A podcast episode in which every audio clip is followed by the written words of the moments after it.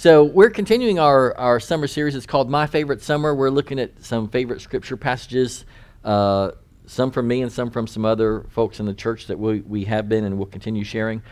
If you have your Bible handy, flip to Psalm 10. If you don't have your Bible handy, get out your phone and find Psalm 10 somewhere. You can go to like Bible.org or BibleGateway.com. That's a good one. You'll want to be there because we're actually going to take a few minutes just to actually chat in small groups in just a minute. So. I tell you what, just for the sake of time, when you get into your small groups, just discuss the first three questions, okay? The first three, and you can be pondering those as I read. So I'll go ahead and read, then we'll break up into groups. All right, here we go. Psalm 10. Why, O Lord, do you stand far away? Why do you hide yourself in times of trouble? In arrogance, the wicked hotly pursue the poor. Let them be caught in the schemes that they have devised. For the wicked boasts of the desires of his soul, and the one greedy for gain curses and renounces the Lord. In the pride of his face, the wicked does not seek him. All his thoughts are, there is no God. His ways prosper at all times. Your judgments are on high, out of his sight. As for all his foes, he puffs at them. He says in his heart, I shall not be moved. Throughout all generations, I shall not meet adversity. His mouth is filled with cursing and deceit and oppression. Under his tongue are mischief and iniquity. He sits in ambush in the villages, and hiding places he murders the innocent. His eyes stealthily watch for the helpless. He lurks in ambush like a lion in his thicket. He lurks that he may seize the poor. He seizes the poor when he draws him into his net. The helpless are crushed, sink down, and fall by his might. He says in his heart, God has forgotten. He has hidden his face. He will never see it. Arise, O Lord, O God. Lift up your hand. Forget not the afflicted. Why does the wicked renounce God and say in his heart, you will not call to account? But you do see, for you note mischief and vexation, that you may take it into your hands. To you the helpless commits himself. You have been the helper of the fatherless. Break the arm of the wicked and evildoer. Call his wickedness to account till you find none. The Lord is king forever and ever. The nations perish from his hand. From his land. O Lord, you hear the desire of the afflicted. You will strengthen their heart. You will incline your ear to do justice to the fatherless and the oppressed, so that man who is of the earth may strike terror no more. You're probably going, Pastor West, like, why in the world would that be one of your favorite psalms? And I'll share that with you in just a few minutes. But I want you to break up into groups and answer. If you have time, you get to number 4, but just the first three questions. So what is the psalmist's struggle? He shares it very openly. How does the psalmist describe the wicked? And then what does this psalm reveal about God?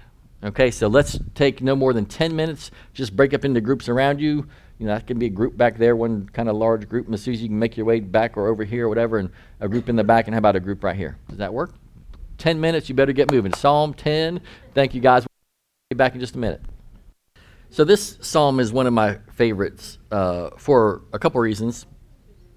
One is because of what it speaks to God's character and his heart for the fatherless. Another reason is just because of sort of the honest confession that the psalmist makes. So what did you guys come up with for number 1? What is this psalmist's struggle? Absolutely. Thank you, Adam. So, it is a complaint, if you will, against God, and it is one that we all are probably familiar with at some point in our lives, whether it's injustice we feel like has been done to us, or injustice in the world. We look up and we go, God, where are you? Don't you care about what's happening down here? Verse 1, why, O Lord, do you stand far away? He asked twice, why do you hide yourself in times of trouble?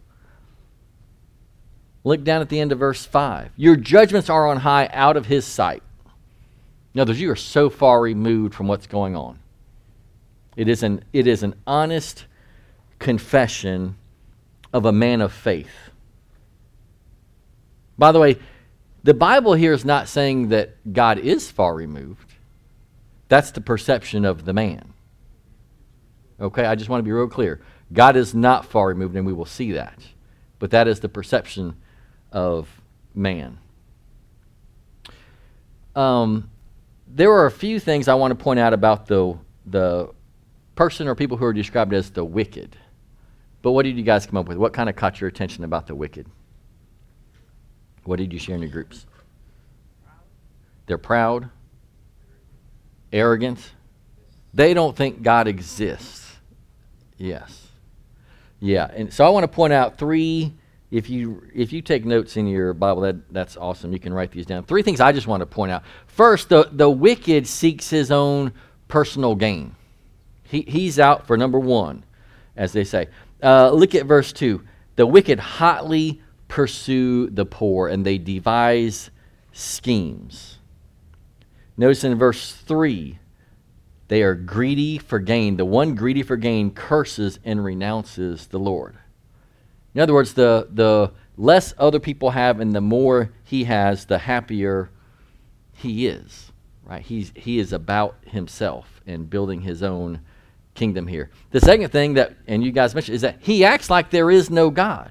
We just said in verse 4, his thoughts are, there is no God. In the pride of his face, the wicked does not seek him. All his thoughts are, there is no God. You see, if we tell ourselves that there is no God, or that he's not watching, then we will use people to get what we want in this life. Look at verses 9 through 11. He lurks in ambush like a lion in his thicket. He lurks that he may seize the poor. He seizes the poor when he draws him into his net. The helpless are crushed, sink down, and fall by his might. He says in his heart, God has forgotten. He is hidden his face. He will never see it. And that leads us to the third point I want to make about the wicked. I believe it is implied here that the wicked are actually described as people who are supposed to be God's people.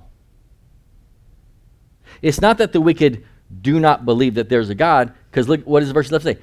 God has forgotten. He has hidden. He will never see it.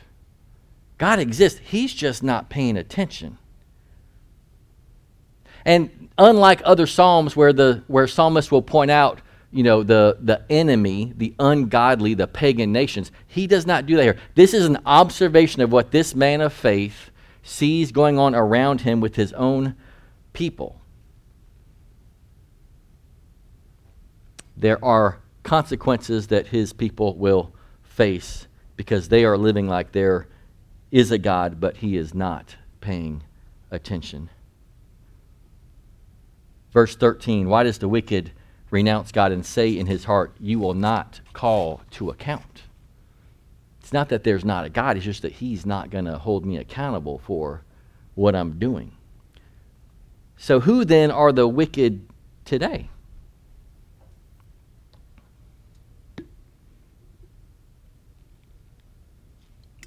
If a question I asked you was, who do you relate to in this passage? You'd probably go, I relate to the psalmist. I know exactly how he feels. I want to put a spin on this. You and I are the wicked. We should see this in ourselves. A desire for selfish gain is what leads us to commit any sin.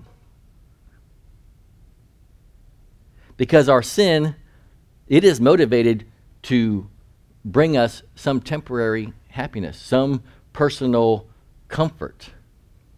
And when we sin, we act like we believe that there is no God. Or maybe there is a God, but when I do this, he will turn away. He will not notice what I'm doing. And a lot of times we think that because we haven't seen any consequences for our sin yet. I'll keep having sex with my girlfriend because I've been doing it and God hasn't struck me down. I will continue to be a poor steward of my finances because God hasn't really shown me any repercussions from that yet other than just enormous credit card debt, but you know, I'm in good health. I'll keep looking at things on the computer because, well, my computer doesn't have a virus and I haven't seen any negative consequences of it. He must not be paying attention. So church, the reality is every time we commit a sin, it is for personal gain. That's the very definition of sin. It's selfish action and thinking, and we think God will turn the other way. So the wicked live like God is not paying attention, that he does not care.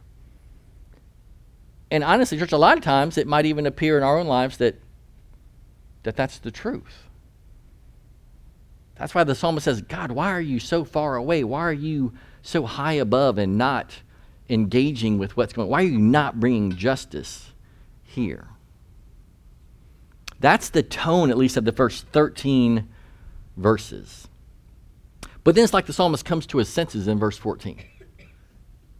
And he realizes, oh, you know what? No. I do recall what God has done. I do know the character of God. And so I want to point out just three quick things about the character of God in this passage. Actually, before I do that, you tell me, what does the psalm reveal about God? You guys had some discussion around it. He's merciful. He's patient. Or if you want to answer, what does this reveal about God? And then give us the verse you're referencing. He is hearing. Yes. He is a helper. He is just. I want to point out a couple of things real quick. Just three things I want to point out. Verse 14, you do see. So while the psalmist says, God, where are you? Why aren't you doing something about this? Do you not see what's happening? He comes to his senses and says, oh, but you do see, for you note mischief and vexation, that you may take it into your hands. To the helpless commits himself. To you, the helpless commits himself. You have been the helper of the fatherless. God always sees what we see, but we don't always see what God sees. We would do well to remember that. So many times we see something and we go, God, where are you? God always sees what we see, but we do not always see what God sees. And just because we do not see God working doesn't mean that he's not working. So number one, God sees their pain. And number two, God hears their cry. Look at verse 17. O Lord, you hear the desire of the afflicted. You will strengthen their heart. You will incline your ear to do justice to the fatherless and the oppressed. So he sees their pain and he hears their cries. This is not new. And I hope you underline fatherless twice. It's in verse 14 and again in verse 18. You know, we were in Genesis 3 a couple weeks ago, the fall of man. And we talked about how you can trace everything that is wrong in this world, everything the psalmist is pointing out can be traced back to Adam and Eve in the garden. Their sin brought pain and suffering into this world. Do you know there are 150 million fatherless children in the world today? 150 million fatherless children in the world today. And that is not news to God. It is not surprising to God. The scriptures from start to finish show God's compassion, his heart for the fatherless. I'm going to run through just a handful. You don't have to flip there, but if you want to write them down, that you can write them down and look them up later. Exodus 22:22, God says, you shall not mistreat any widow or fatherless child. From the very beginning of laying down the law, he shows himself to be a protector and defender of the fatherless. Deuteronomy 10 says this, the Lord your God is God of gods and Lord of lords, the great, the mighty, and awesome God. So it talks about the majesty of God. And then here is the very next verse. He executes justice for the fatherless. God demonstrates his majesty by caring for the fatherless. Isaiah 1, God tells his people that he will not listen to their prayers unless they take care of those in need, and he calls out, bringing justice to the fatherless. In Jeremiah 7, in speaking of the Lord's house, he says, do not come in. You cannot come into my house unless you care for the fatherless. Psalm 68:5 says that God is the father to the fatherless. We can keep on going. Probably the one that is most familiar is in James, New Testament. Religion that is pure and undefiled before God the Father is this, to visit orphans and widows in their distress. I think a lot of times we get so hung up on that word religion. Religion. We shouldn't be using that word in the church. We're missing the point when we focus on that one word. Replace religion with faith, with Christianity. Pure Christian faith is caring for the fatherless. It cannot be exhibited any greater than that. So it is clear from the Scriptures that our God, who lives forever, the Lord is King forever and ever, that He has a heart. He is a defender of the fatherless. And that is the third thing I want to point out, that the Lord reigns supreme. He is King forever and ever. The nations perish from His land, and He will bring justice for the oppressed. So then, what are the implications for us today, individually and as the church? I want to quickly share three things with you. You can write these down if you want. Number one, the Christian is accountable. The Christian is accountable, and that is clear. There might be times where we think, well, God's not watching. He's not paying attention. He doesn't care about how I behave. He doesn't care if I care for the poor and the needy and the orphan. But the psalmist ends with the fact that God is King forever and ever, and He will execute justice. The second thing I want to share with you, the second implication, is that the cross is the answer. You know, we live in a broken, sinful world, and because of that, we are broken and sinful people. We fit the description of the wicked in this psalm. But here's the great news. Every sin you have ever committed or ever will commit, God has already executed justice for you. And it was executed on the cross. Here's the other beauty in the answer being the cross. At the same time that God executed justice, He made us His sons and daughters. Before coming to Christ, you and I were spiritual orphans. We were slaves to sin and fatherless. And not because of anything we've done, but because of who God is, He sent His Son to walk among this sinful, broken world that we live in, to live a perfect life, only to be nailed to the cross to pay for our sins. But that wasn't the end of the story. He was buried, and 3 days later rose from the dead. It is through faith in Him that we are no longer orphans. We are sons and daughters of the King.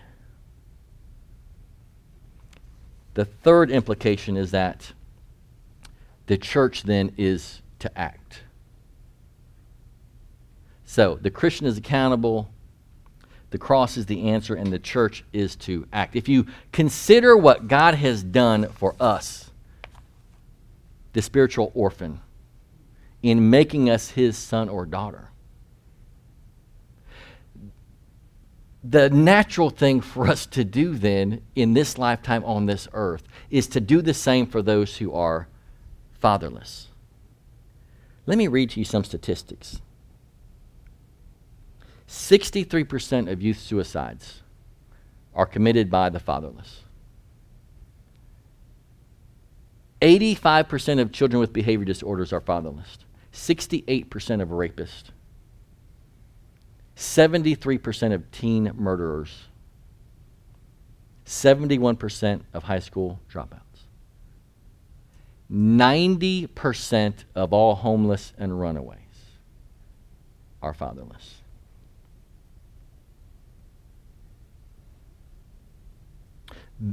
It is because of what God has done for you and me. That is why James can so boldly say, this is what pure and undefiled religion looks like, to care for orphans and widows in their distress. And you might have some concerns about just the thought of having foster kids in your home or in your church. Maybe one of yours is, what will my own kids be exposed to? Maybe it is, but like the heartache that would come when they leave. I can tell you there is a price to pay for being foster parents. You guys have been walking with us on this journey. For those that don't know, we started back in December. We're in a program where we have foster kids just for a short time, a couple weeks to maybe a few months, and then we know they're going to be placed. And I have to tell you, because I'm just being honest, there is a cost associated with it. It is an emotional, there's an emotional toll that takes place. We have 4 foster kids right now. Like, life is just not convenient for us. The volume in our house is like, it's just constantly up here. The stress level. I mean, there's yelling and crying and tantrums, and that's just me and Pilar. But seriously, these kids wake up at 7:15 every day. And that's when it starts. And a lot of times, like, it's not even like they're misbehaving. It's just they're 4 young kids, ages 2, 3, 5, and 6. Like, you got to be watching these kids. And the little 2-year-old, man, he can be so sweet. And even when he's being sweet, it can just be annoying. Like, we just can't get a break in the house. And he adores my wife. You know, he's still learning to speak, right? And so he doesn't call me Wes, he calls me Awe. Awe. And he doesn't call Pilar. What does he call you? Allah. Allah. So he goes, Awe, where's Allah?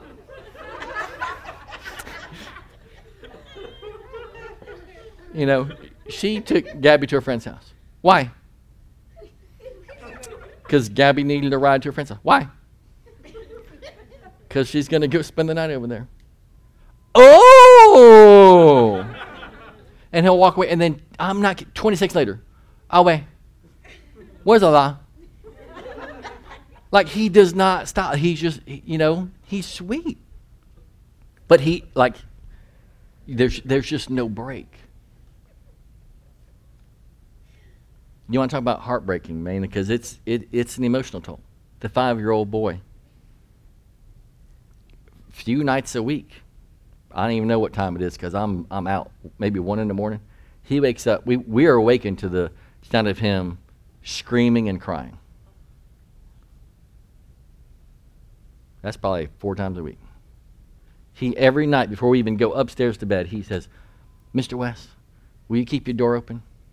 Because our bedroom, you know, diagonally across the hallway is the room he sleeps in. And so we get up and we look, and he's sitting up in bed just screaming. Aah! And sometimes our response is compassionate, but then sometimes I'm the one who gets up and handles it, you know? And the sweet 3-year-old girl, I mean, that's about heartbreaking. I mean, every now and then, usually at nighttime, but sometimes it's just in the middle of the day. I don't know, she'll just go, I miss my mommy. She'll just start crying. Talking about sacrifice, my boy sitting right here, 12 years old, he gave up his bedroom. He sleeps on a mat in Gabby's room. Like, date nights with my wife, like, they don't happen anymore. We don't even have, like, family time is just lacking, you know. So it's time consuming. You know, our personal relationships within the family have definitely, you know, taken a hit. But don't get me wrong, there's also great joy in this. We took the kids to see their parents last Saturday. Their dad had been incarcerated, so I hadn't seen him for several months. And so I get to the park and the kids get out, and the mom and dad turn the corner and the dad calls the 5-year-old boy, and the dad gets on and he just throws his arms open, and to see from behind the 5-year-old just running full speed and just, you know, leaps into his daddy's arms. You know, like you get to see those moments, you know. And little Bella, while we're, you know, singing, she just looks up at me. You know, like, she's definitely the more affectionate of them.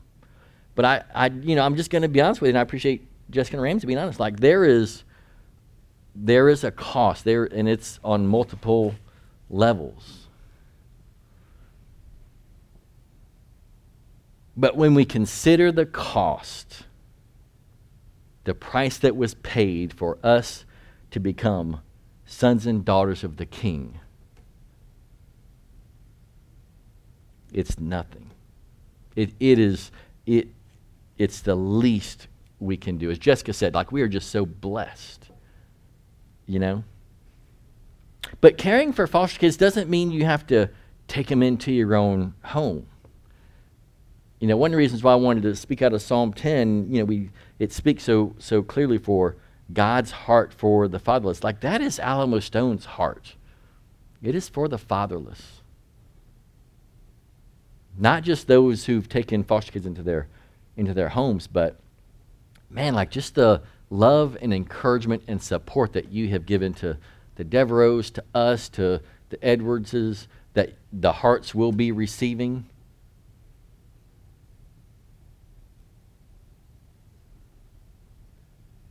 Some of you are teachers. Kevin, Tristan, Donnie.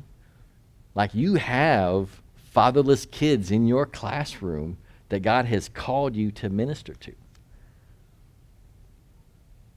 So part of why I wanted to share Psalm 10 is, quite honestly, to kind of celebrate what God is doing through Alamo Stone. And to say thank you for how you're helping the Devereaux and the Edwardses and the Flynns. I'm going to be honest, man. Like, we've gone from, you know, we started with a 15-year-old girl from El Salvador, and we've had other kids through, and now we took on these 4 local kids on May 1st. And I think Pilar and I would both just in total honesty say to you, we bit off more than we could chew. I mean, we absolutely bit off more than we could chew. But you know what? We didn't bite off more than the church could chew. And so we thank you, God. Like, we love you and just love what God is doing here at Alamo Stone. And so, Rob and Donna, I can tell you, this church will just lift you up when you start this journey, as they have with us and the Devereaux and the Edwardses. So, Kevin, if you want to come on up, I will close this out in prayer. Father God, we thank you for this night. God, we do just thank you so much that you are a defender and protector of the fatherless, and as your children, you've called us into that work. We want to reflect your character because we are your children. And so thank you, Lord, for the opportunity you have given us as a church family to just love on these kids. Father, we cannot help all 150 million, but we can help the ones that you bring into our church family.